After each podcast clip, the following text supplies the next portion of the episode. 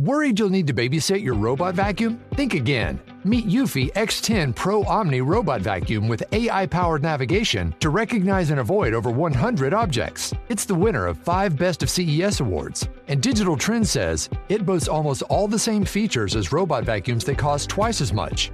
Want to know more? Go to eufy.com. That's EUFY.com and discover X10 Pro Omni, the best in class all in one robot vacuum for only $799. Tired of ads barging into your favorite news podcasts? Good news. Ad-free listening is available on Amazon Music for all the music plus top podcasts included with your Prime membership. Stay up to date on everything newsworthy by downloading the Amazon Music app for free or go to amazon.com slash news ad free. That's amazon.com slash news ad free to catch up on the latest episodes without the ads. Welcome to AI Named This Show. I'm Tasia Custode. And I'm Tristan Jutras. And we're once again your human hosts. And today we've got some AI news, and then we dig in to some new AI chatbots romantic, oi, automotive, and otherwise. And hello to our listeners in Ireland. That's a place on my bucket list, Tristan. Hello. How do you say hello in Irish or Celtic? I guess we should have looked that up. Hi.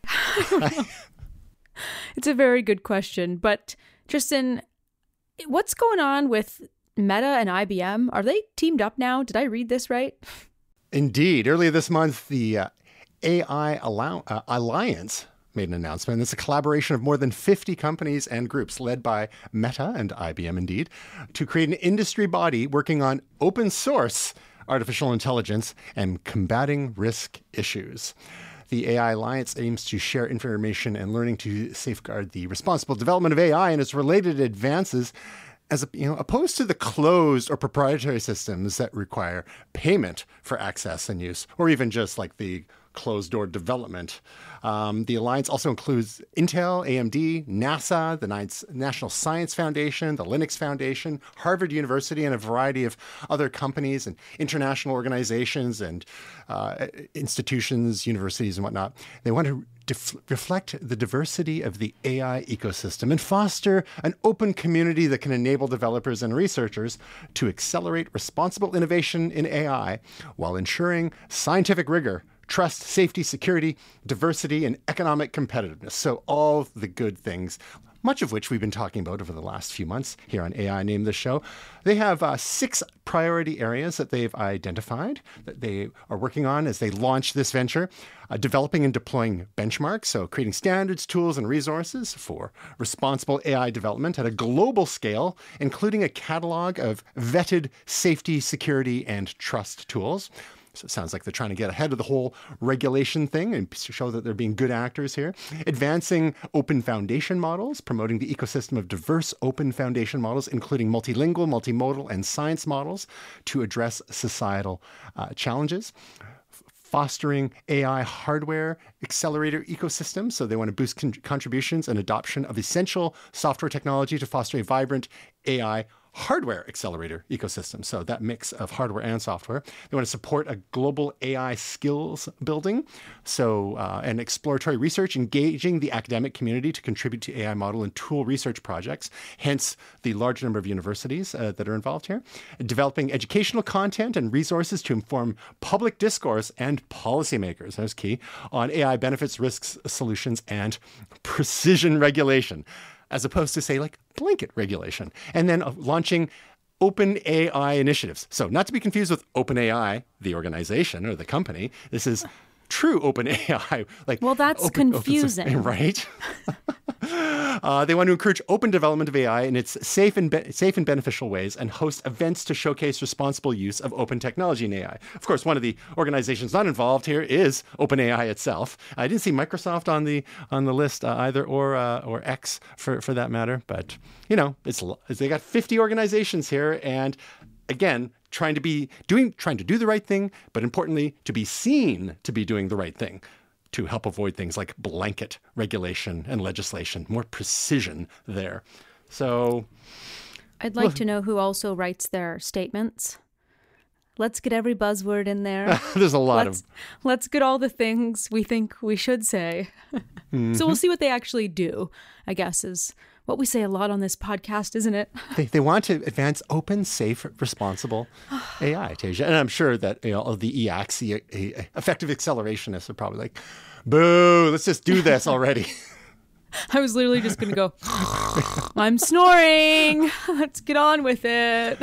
Uh, but I think reasonable people can you know disagree on details, but hopefully most people agree that there should be some you know concern about you know some guardrails, some some concerns about safety and whatnot. And of course, I think one of the key things there, education was one was is a key element there, uh, because we don't we want to avoid misinformation and fear mongering about AI at the same Mm-hmm. time. So again, a lot of this is optics. Being seen to be doing the right thing. Oh no, no, it's responsible AI development here. Don't worry. And you know, IBM and Meta being big players in the space, um, you know, it it sends a signal. Well, you mentioned AI safety, and we've talked a lot about it on this show. But I would like to now tell you a little story, Tristan, about a student project known as Predicting Image Geolocations, or what they're calling Pigeon for short. It has revealed that AI can be really, really good at geolocating where photos are taken. So I just want just want you to think about that for a second because we're going to get into some pros and some safety cons.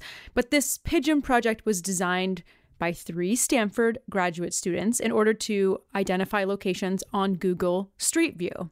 So, when presented with a few personal photos it had never seen before, the program was, at least in most cases, able to accurately guess about where the photos were taken.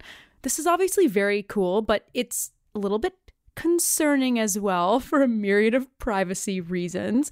So, like on the cool side, if we actually think about this, you could use it to identify like locations of old snapshots, you know, like some old like fun family photos you find in like your scrapbooks. Remember when people used to actually print photos and we put them in Photo books? albums. Make They were called photo albums.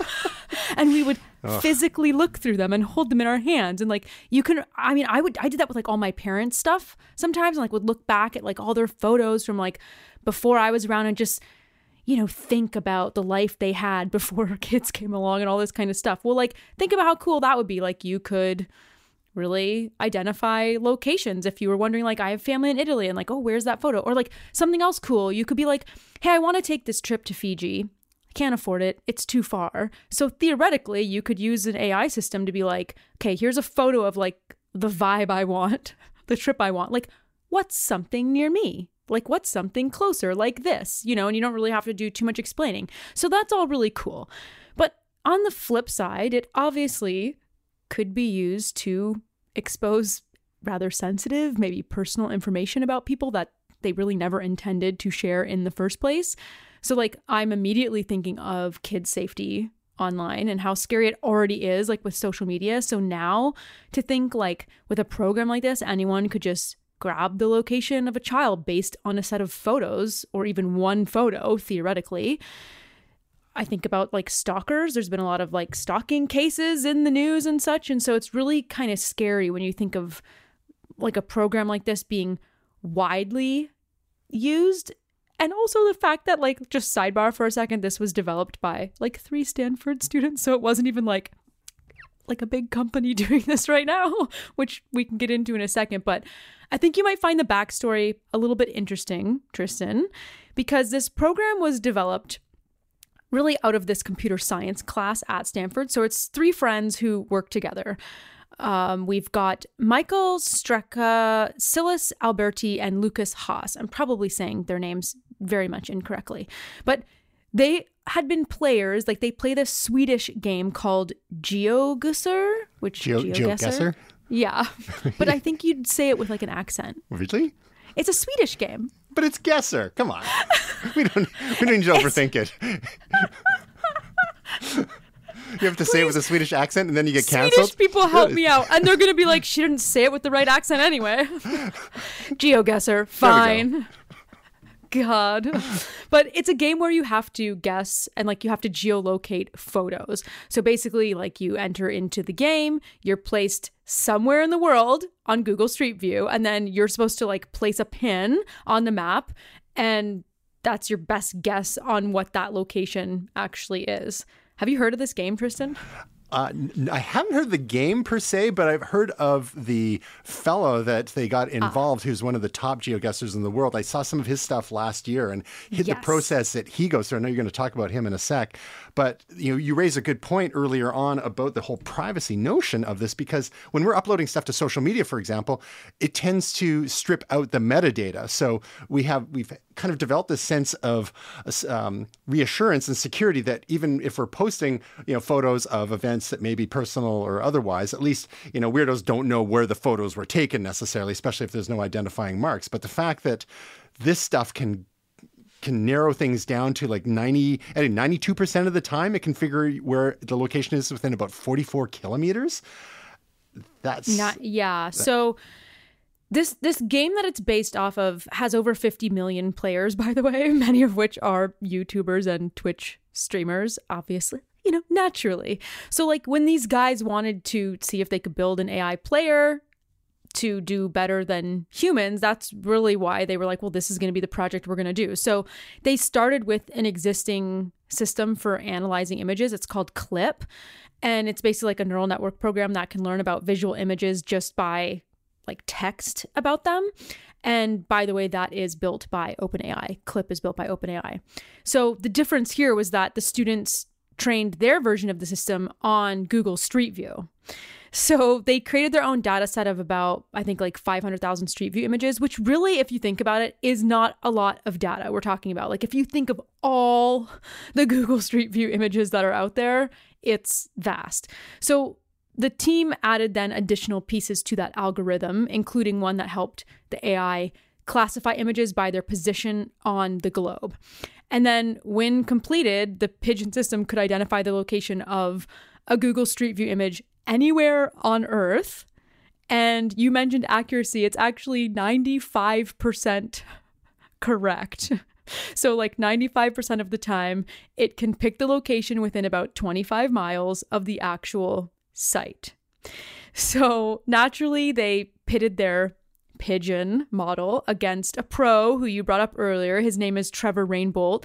So, you you know, you've seen some of his viral stuff. I'm sure a lot of people have come across it somewhere online, even if the name doesn't seem familiar. I guarantee you, you've probably seen his stuff come online because he's come a little bit viral for like he's a legend now in like this geotagging world and like people will challenge him online like people he doesn't know total strangers they'll send him a photo and be like oh yeah figure this out or something like that and He's really good. He can do it. So and he goes through wanted... the whole process, like sh- sh- yes. looking for identifying things. It could be the style of the architecture. It, I mean, the one one I saw him do last year, it was it was in a back alley somewhere, but he yes. based on the the type of garbage cans that were there, and he he was able to get really really close. It was wild.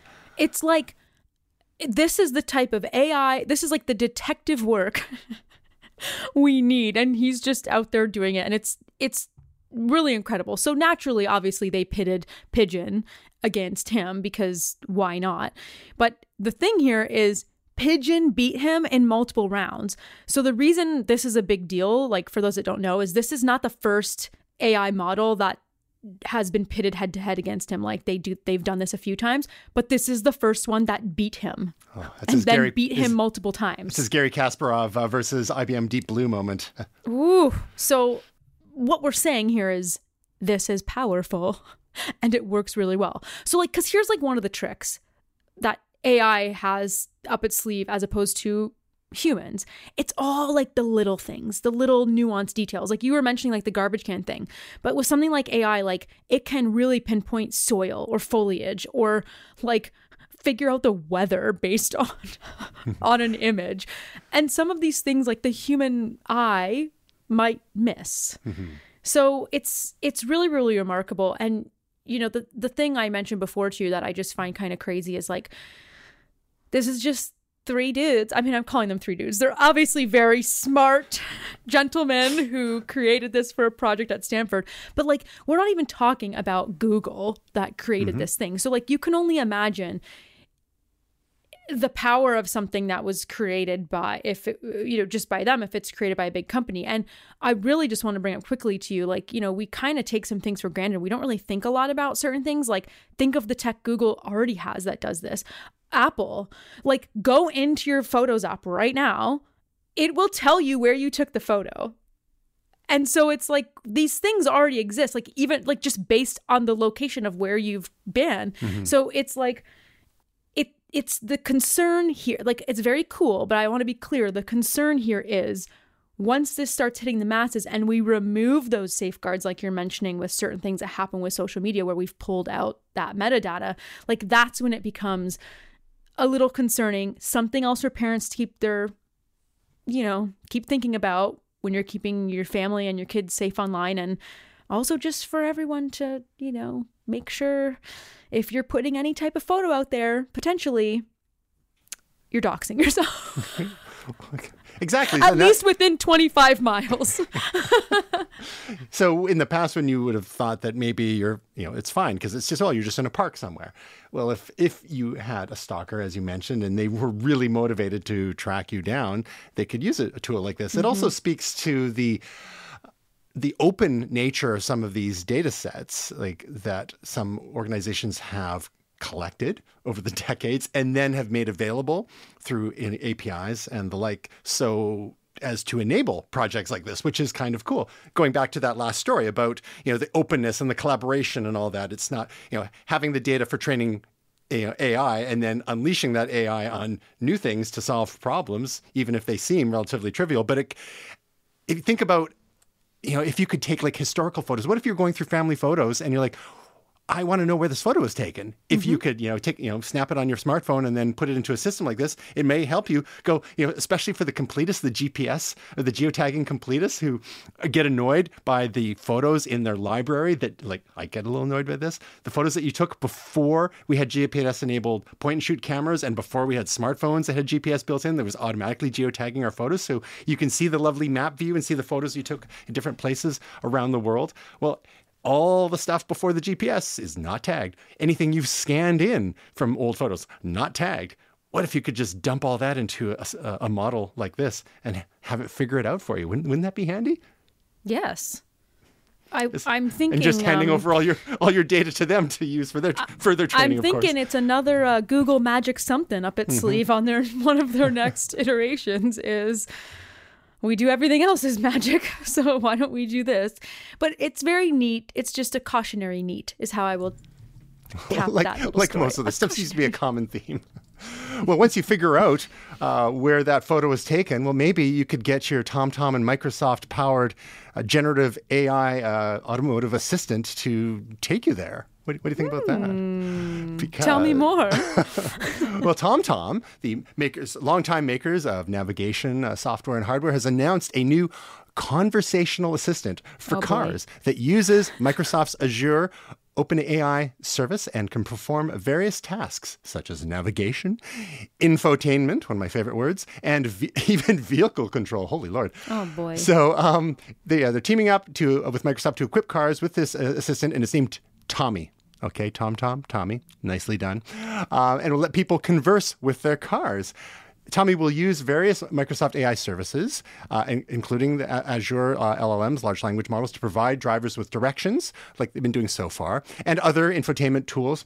They claim Tommy will add an emotional layer to the interaction with the car because that's what we've all been waiting for, of course, is to get real up close and personal with our vehicles and, and to adapt the driving experience to match the driver's preferences.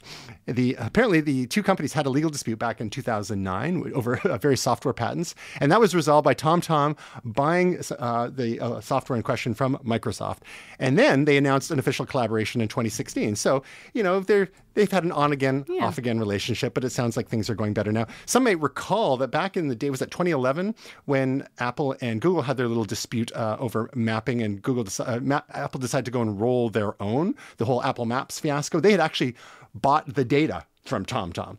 And TomTom, you would, would have thought had pretty good data, but maybe it just wasn't as up to date as Google's, especially since they weren't doing Street View and whatnot. That whole dispute was over Google refusing to provide Apple with uh, vector maps and um, and turn by turn directions without Apple turning over customer data to Google. So there was like more to that story than a lot of people realized. So Apple rolled their own.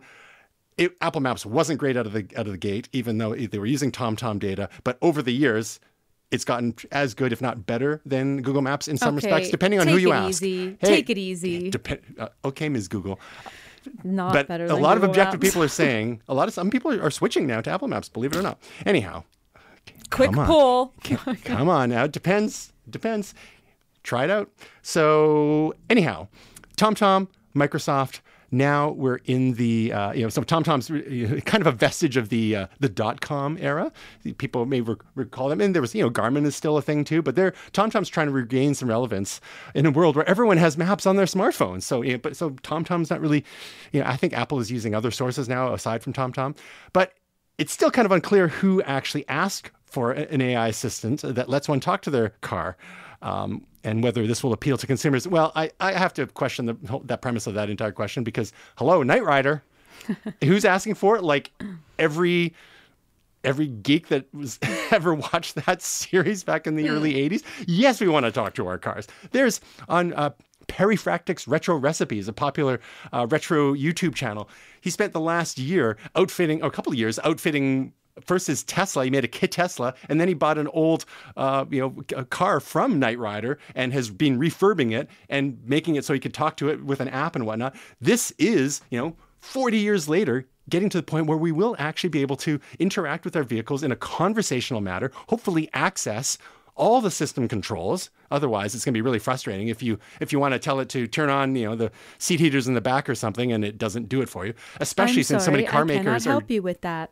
Yeah, it's like, oh, as a as a large language model, I'm not I'm not I'm not qualified. trained I'm not to trained turn on, on to- heaters. It's like, come on, but it, this This yeah, is the thing, Tristan. They got to it's do only it right. good if it works and if it's accurate. yeah, it can't be eight. It's got- it can't be eighty percent. It's got to be ninety nine. No, I think of still the frustration with with the basic smart home tech as an example that we have. Mm-hmm. We're talking to our smart speakers that shall remain nameless. Pick one.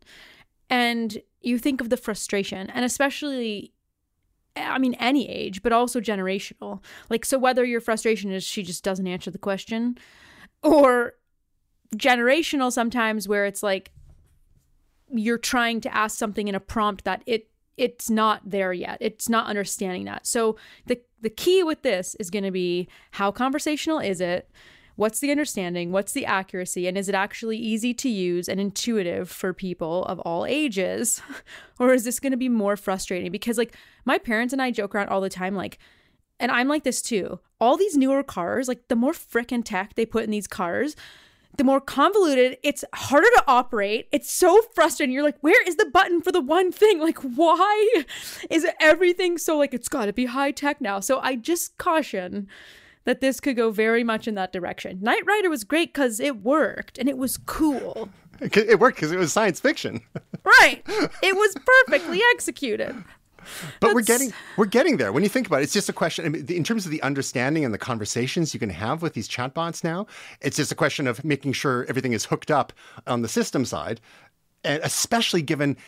I don't know about you, but I get a little frustrated with more and more cars now. They're getting rid of physical buttons and switches, and everything is going into either capacitive switches in some cases, Yep. or just throwing everything into a smart or a touch screen, uh, Tesla and, Riv- and Rivian style. It's like some of them even want to be able to, you know, make you do turn signals using a touchscreen. Like, no, thank you. And I think that's not actually allowed. But so many things, like, oh, to open the glove box, you got to like navigate a menu on the on the touchscreen. Like, get bent. Ridiculous. I'm sorry. get so That's the slogan for AI name this show. Get bent. so if if but if you could say, hey, you know, hey Tom, Tom, hey Tommy, open the glove box, will you? And if it does it, if you don't have to wait five seconds, cool. I know, but or you could just lean over and open the glove box. get your kid to do it for crying out loud. oh, there's oh they got to sit in the back seat because so the airbags don't kill them. Anyhow, um, but it, it- this this just actually reminded me there was another recent announcement, not AI related, but automotive related, where Aston, they remember uh, about a year and a half ago at WWDC, Apple was uh, teasing bespoke CarPlay interfaces for all, for all sorts of vehicles. And then afterwards, most of the vehicle makers like, what? We didn't agree to that. but apparently, Aston Martin and Porsche have been teasing 2024 models running this next generation of Apple CarPlay, which not just doesn't just limit to you to your basic uh, rectangular uh, phone mirroring screen, but takes over the entire uh, one or more dis- displays in the dashboard of your car. But my point being is that. who knows what Apple's doing with AI on the on the on the language model side? But if someday they're able to get Siri smarter, they've already got an in. Think of how many cars run CarPlay. I mean, where's Google in this space too? They're with Android Auto. So now we're going to leave it to TomTom and Microsoft. So so the so Google and Apple have got to wake up eh, because this I think this is a no-brainer to be able to talk to your car. I'm not sure about the emotional relationship per se. Um, People are going to start but, falling in love with their cars. So They're is it healthier really to attached. fall in love with their cars, or is it healthier to fall in love with some other kind of chatbots, Tasia? Are you ready to enhance your future in tech? Then it's time to make your move to the UK, the nation that has more tech unicorns than France, Germany, and Sweden combined the nation that was third in the world to have a $1 trillion tech sector valuation. The nation where great talent comes together. Visit gov.uk forward slash great talent to see how you can work, live, and move to the UK. Tired of ads barging into your favorite news podcasts? Good news. Ad-free listening is available on Amazon Music for all the music plus top podcasts included with your Prime membership. Stay up to date on everything newsworthy by downloading the Amazon Music app for free or go to amazon.com slash news ad free. That's amazon.com slash news ad free to catch up on the latest episodes without the ads. Well, I was just thinking when you take your car that's equipped with a chatbot out for a ride, you could just, you don't need a physical person with you. You could take your AI romantic chatbot love of your life with you, if you will. I would like, I can't say I'd like to introduce you to because this whole thing pisses me off, Tristan, but. I, there's yet another new AI chatbot in town. Okay. Okay. Before we before we get into it, let's let's set the table a little bit from from last spring. So remember, in the spring 2023, we were talking on our other show, Momentous Live, about an app called Call Annie. Remember Call Annie? And then there was all sorts of other um, other personalities that you could access in the Call Annie app, including, was it Bro 9000, who's the total bro? And there was some interesting conversations. This is all powered by, you know, Chat GPT.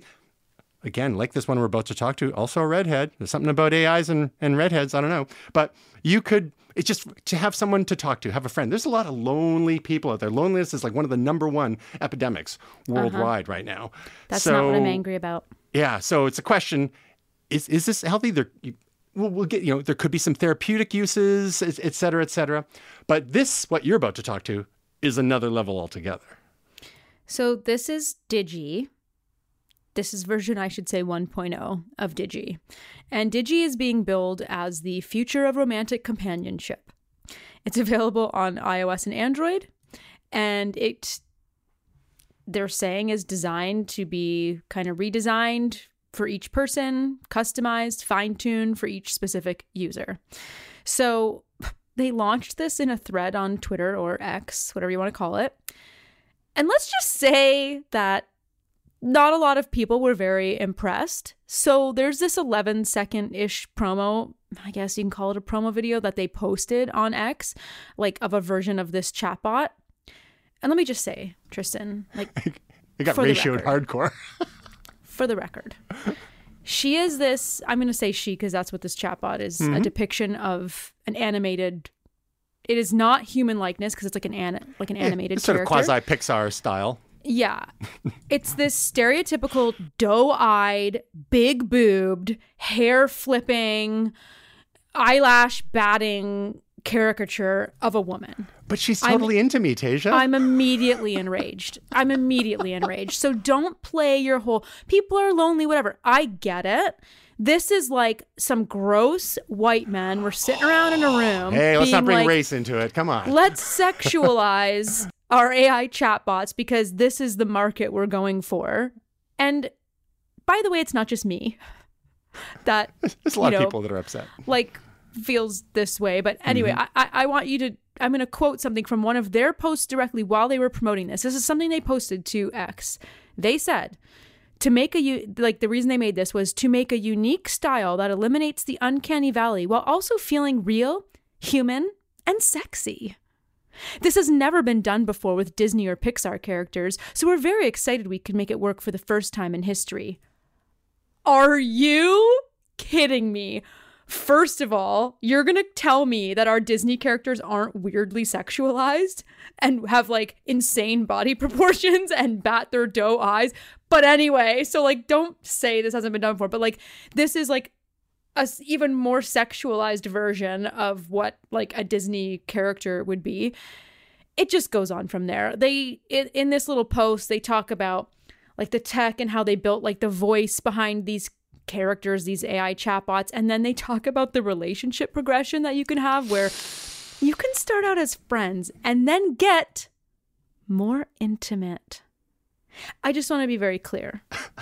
just want to be very clear. They're using the word intimate. I would never use the word. You can't be intimate with a freaking chatbot. Well, intimate means different things, right? Oh, sure, Is this Tristan. physical With a sexy little emotional chatbot. intimacy. Yeah, I don't I think there's any it. peripherals yet. this is just like so gross. I want to pull up some of these responses on. Is it more? X. Is it more gross than than all sorts of? I mean, it, may I introduce you to something called online porn, or like you know, anime that's been highly you know highly sexualized o- o- over the decades. But And that's not what to this mention all reminds the me AI generated stuff, right? That's what this reminds me of. It's like a sec- like a That's been- sexualized. that's been anime totally thing. normalized, though, right? So how is this? Is, I would- know, but would this not be more? Wouldn't this be better because oh, there's actually a personality there. It's not just like uh, it's not like an empty vessel on the screen. This is uh, this is a, an, an entity with its own thoughts and feelings that you can develop an emotional relationship with. No, because Is you're not healthier? absolutely not. Because now these people that are already addicted to whatever, whether it is online porn, I don't really care. You do you. It's like now they're going to develop this, I guess, emotional connection on their end with something that is not real, Tristan. It doesn't exist. So I want to read some of these replies, just a couple from X. So someone wrote, Why? and another person wrote, No, no, no, no, no, stop. This contributes nothing to humanity. Another user says, Which episode of Black Mirror is this? so I mean these these just continue. Just because you can make something doesn't mean you should. Oh, this times 100 mm-hmm. uh, they go on. Uh, I don't think there's one positive response. Wow, all the worst parts of a relationship without any of the good bits. it really is just. Oh, but it, it feels like. I guess the question is ultimately, does it resonate with the target audience? You know, I think the cynical well, person would obviously, say, "Oh their yeah, target is, audience is well, not on X because none of these comments. which is which some might think is surprising, quite honestly. people want them to be launched into the sun. I'm just I'm just proud that you're calling it X now. I'm Well not. done. It's still twitter.com, by you're- the you're way. growing So it's like, and it's still a But post or but to your I don't know. point, you know, people have characterized the current X in a certain way, yeah. and the fact that they're getting such a negative response from what many might might assume is the kind of target audience of X. So the backlash is it may be a bit un- un- unexpected, which is which is wild. And I agree. Like I don't do not think this is healthy. Just just to be clear. But at the same time, is it any worse than any of the other stuff that's been infiltrating the internet for for ages and ages? And do people have as much of a problem with those things, which actually involves the defilement of real human beings, let's say, you know, for fun and profit, uh, as opposed to this, where it's just a, a programmed chatbot. So I'm just wondering if how people consistent people are in their opinions about something like this. I honestly think it might promote some unhealthy attachments, quite frankly, Yes. and create unreasonable expectations, like a lot of said other questionable media does online, and which a lot of people, a surprising number of people, like partake in but this is like oh wow like it, it's it feels like we're going to get to the point where reality you know reality and fantasy are even more blurred together, and that doesn't feel great. And I, you know, we talked about the, you know, loneliness ec- epidemic is a real thing. This doesn't feel like the best solution, quite frankly. No, and I think part of the concern, and like when you go through all these replies on this thread, there there are some, you know, a few kind of recurring comments about people kind of comparing this to like being the next Juul. Do you remember J U U L, the the oh, e-cigarette situation or whatever sure. the vape for that really targeted youth. yeah, it really targeted youth, and so that would be kind of a concern here in terms of like. I, I don't know their target market, so I can't speak to it. But you can imagine people, yeah. vulnerable people. You've got kids online that are already socially awkward, mm-hmm. and now this, you know, so it's a bit of a concern. But I just want to leave you with Amy Nixon's comment on Twitter that I really, really liked. And she said, Men who can do amazing feats, such as hold a conversation with a real woman, are going to do abs- are going to absolutely clean up during the next decade. And Amy, you're right, girl. Let me tell you right now. So put your phone down, people. Yeah. I mean, it's it's complicated because you know neurodiversity is a thing, and I think all the tech that we've been surrounded with over the last couple of decades has actually exacerbated that situation because now people don't have to engage with people in, in you know in real life, let alone you know the, phone or what have you. We've all been we were isolated for a couple you know a long time with the pandemic and whatnot. So there are some real I think deep seated societal ills that this is more like a symptom of. It's trying to be uh, you know a bit of a, a therapy for it, but I, you know, and when one, I, you know, to steel man it a bit, maybe one could argue that, well, one could practice one's social skills with a with a tool like this to go and use in the real world. But again, people might be a little surprised when perhaps people in the real world don't react the same way and that's all part of that entire incel, you know, sort of phenomenon where maybe people have been, inge- you know, in, uh, consuming a little too much like online porn and whatnot, and then they go out and talk to, you know, they have unreasonable expectations about what a relationship with a real flesh and blood human being is like, right? So it seems to me that if I had to guess, that this is just going to be more of the same kind of making things worse than actually better, you know, you know, despite their intentions. And it's not like their intentions are, yeah, we're going to make society better. We're going to try and make money no. off this thing. I mean, it's hard to mind read, but. Um, but you know, the next evolution of this, Tasia, could be putting characters like this into like a full size, you know, booth, hologram booth type situation, which there's uh, a couple of companies. And so one of the companies working on uh, projects like this is called Proto Hologram. And it kind of started off as a, you know, this telepresence Zoom replacement, so you can be talking with people uh, you know, around uh, around the world. Telepresence was a thing. It was it kind of got some attention maybe you know ten or twelve years ago, and you had companies like uh, Cisco and whatnot that were uh, helping create this really amazing video conferencing tools. Didn't really seem to catch on in a, in a, in a big way, but they, this company Proto Hologram has these booths where you could have life-size projections of people and you could you know interact with them. I think the idea there is that it's it has other applications for, for say like a retail environment um, you know, so you're taking it apart from the video conferencing and putting it into this whole ai powered version it, it kind of gets interesting. Back in September, we were talking about, oh, is AI going to take our jobs in the real world? Um, well, this is kind of a further development of that kind of tool. So this uh, company has opened its first studio and office in Miami, Florida. Not only so, not only do they have the video conferencing, the holographic telepresence thing, allowing anyone to beam anywhere in the world for fully interactive experiences in real time, et cetera. Um, which is kind of like I said, telepresence on steroids. They've also got this AI hologram assistant called Protobot. So, a number of applications it can be used for include business, so it can serve as a mall greeter uh, or be used for corporate training. Um, this presence in South Florida, um, this is not entirely surprising in the Miami and certain parts of Florida really trying to reposition themselves as you know tech hub tech hubs. We've seen a lot of crypto going on there. So we'll see how real this is and whether a, Florida will also become a bit of an AI hub. But um, you know, they're calling Miami the Magic City. Now, as, as for this actual application, you know, it, it's again, we're building these tools that were kind of, it's a bit of a pivot. These tools that were originally made for telepresence, and now we're making them into tools for com- communicating with chatbots, which is kind of it's kind of interesting. But um, you know, So, they- like- they- not to sorry to interrupt, but so this company out of Miami, I, I want to make sure I'm picturing this correctly. Like they started as a company, kind of like you remember Project Starline with Google, Mhm. like that, like where you're basically like making like a 3D rendering of yourself to like make a video chat look more like it's in real life. Is that what you're saying? But Yep. now they're just deciding that's Well, not do- good enough. We're going to make AI chatbots. Well, I mean, let's let's skate to where the puck's going, sort of thing, Okay, right? So, okay, but it- honestly, the, the the model that they've got there is like this kind of ro- this typical kind of robot-looking thing, which. Uh, the, the design skills. I mean, it doesn't look that great, good. honestly. looks kind of we need to link to this video for people yeah, because it's it's sort of. I mean, I, I would, mean- I would rather take the 3D version of like a real human.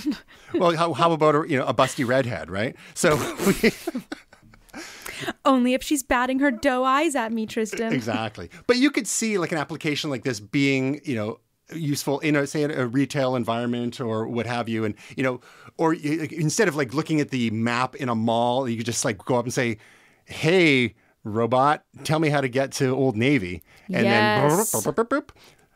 You just have to. They just it's just not there yet. I mean, they're There's your focusing on the application. Tristan. I mean, you want to talk about antiquated stuff. I Caught myself there. You're in a mall, which might be antiquated in and of itself, but people still go, I still go. And you're trying to frickin' find the floor and the location of the shop with the little you are here thing. That's a good idea, TJ. Right? There's our first million. Yes. or our second million after this show, of course. I was gonna say, don't push Anyhow, it. so again, this is it seems like early days. They've got so there's, there's some kind of idea there. It seems, feels like a little bit of a pivot or like an add-on to their business. Uh, I think watch this space. I think this, it, that space is going to be heating up. We we've talked about AI avatars on like shopping channels or live streams and and whatnot. This is kind of the evolution um, of that idea, but making them more interactive and not just like a broadcast sort of model. So but uh, maybe they can eventually uh, position them to help you out at an AI garage sale, Tasia. Yeah, have you heard of have you heard of AI garage sale? Like it's an actual thing. I know I want to haggle with a computer about prices for sure. That sounds like literally what it is. So like I was going to go into this whole explanation. That's literally what it is. It's an online marketplace where you haggle with different AI chatbots for real products. It's an actual thing and the AIs are in full charge of the prices, by the way. So like this is the brainchild of like this LA art studio brain. it sounds like the kind of thing MSCHF would do, but it's uh, they've Yeah. got a, they've got a, a rival now. Yeah, so it's I guess mainly powered by OpenAI, but they've done like some intensive training and learning to like teach the AI's chatbots how to barter, I guess. And so mm-hmm. it there appears to just be like really random items for sale. So a Mashable reporter tried this. Like right now, if you go to the site, it is like they're sold out. So like it's legit called AI Garage Sale. It's AIGarageSale.com, but it's sold out. So like there's no products for me to like try this with at the m- moment. This guy tried But- to buy a, a Tamagotchi from 1997 and a big nose Billy Bass w- wall fish thing. like and- random stuff. There was like a roll of one dollar George H. W. Bush presidential coins, like you know the kind of random things you would find at a garage sale. Perfect. So it's it's literally just picture a chat, like like a like a typed out chat with an AI bot, and then you decide if you want to haggle further or if you just want to buy the item for like the price that you guys have agreed to, basically. And the bots can also go up though. So like if they perceive like, you know, maybe they're like offended by you like lowballing or maybe just because like they're not great at numbers, but they can also go up. So if you do try this at AIGarageSale.com and if maybe you're too harsh or you don't use the right language or you go too low and you offend them, just be aware that that price can go up. But like each time you're haggling or you're like doing a conversation over an item, the AI like has a new name. So it's it's basically taking on a persona as if it's like a salesperson. So that's why I'm calling them AIs like as plural because it's like you could be talking with a different quote unquote person and it comes up with a name, a backstory, like the the details that they're gonna like And they uh, uh, use to bargain about, against you, basically. one, one of them's complaining about its boss saying it's a total Yes. Karen. yes. I hate my life and my job. Sure, I'll give you a deal. So what this reporter from Mashable found was that it actually they got a better deal. They got it to haggle more with them when they made a human connection. So when they connected on, oh, oh, your boss sounds like the worst. You know what would really get them off your back? A sale. You know, Right. and like they're just like using that backstory. And then the chatbot's like, OMG, you get me. like it's just like it's wild. It's really, really wild. So it's AIGarageSale.com. Where are they even getting all this random stuff, by the way? Is that why it's like I think because it's like an art, it's a place out of LA. Like I think they literally just ran out of stuff. So like it's just like it's sold out right now and they have to like get to new random and- things. yeah, exactly. To like sell online.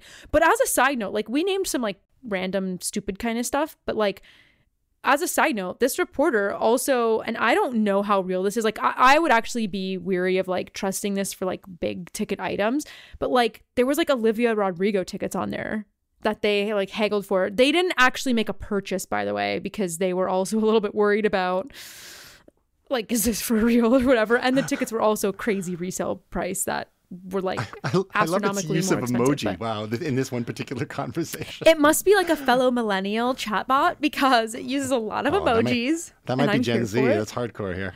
Um, no, no, millennials are they roast us for using too many emojis. oh, but do they? Okay. I, yeah. But yeah, so that's kind of interesting. AIGarageSale.com.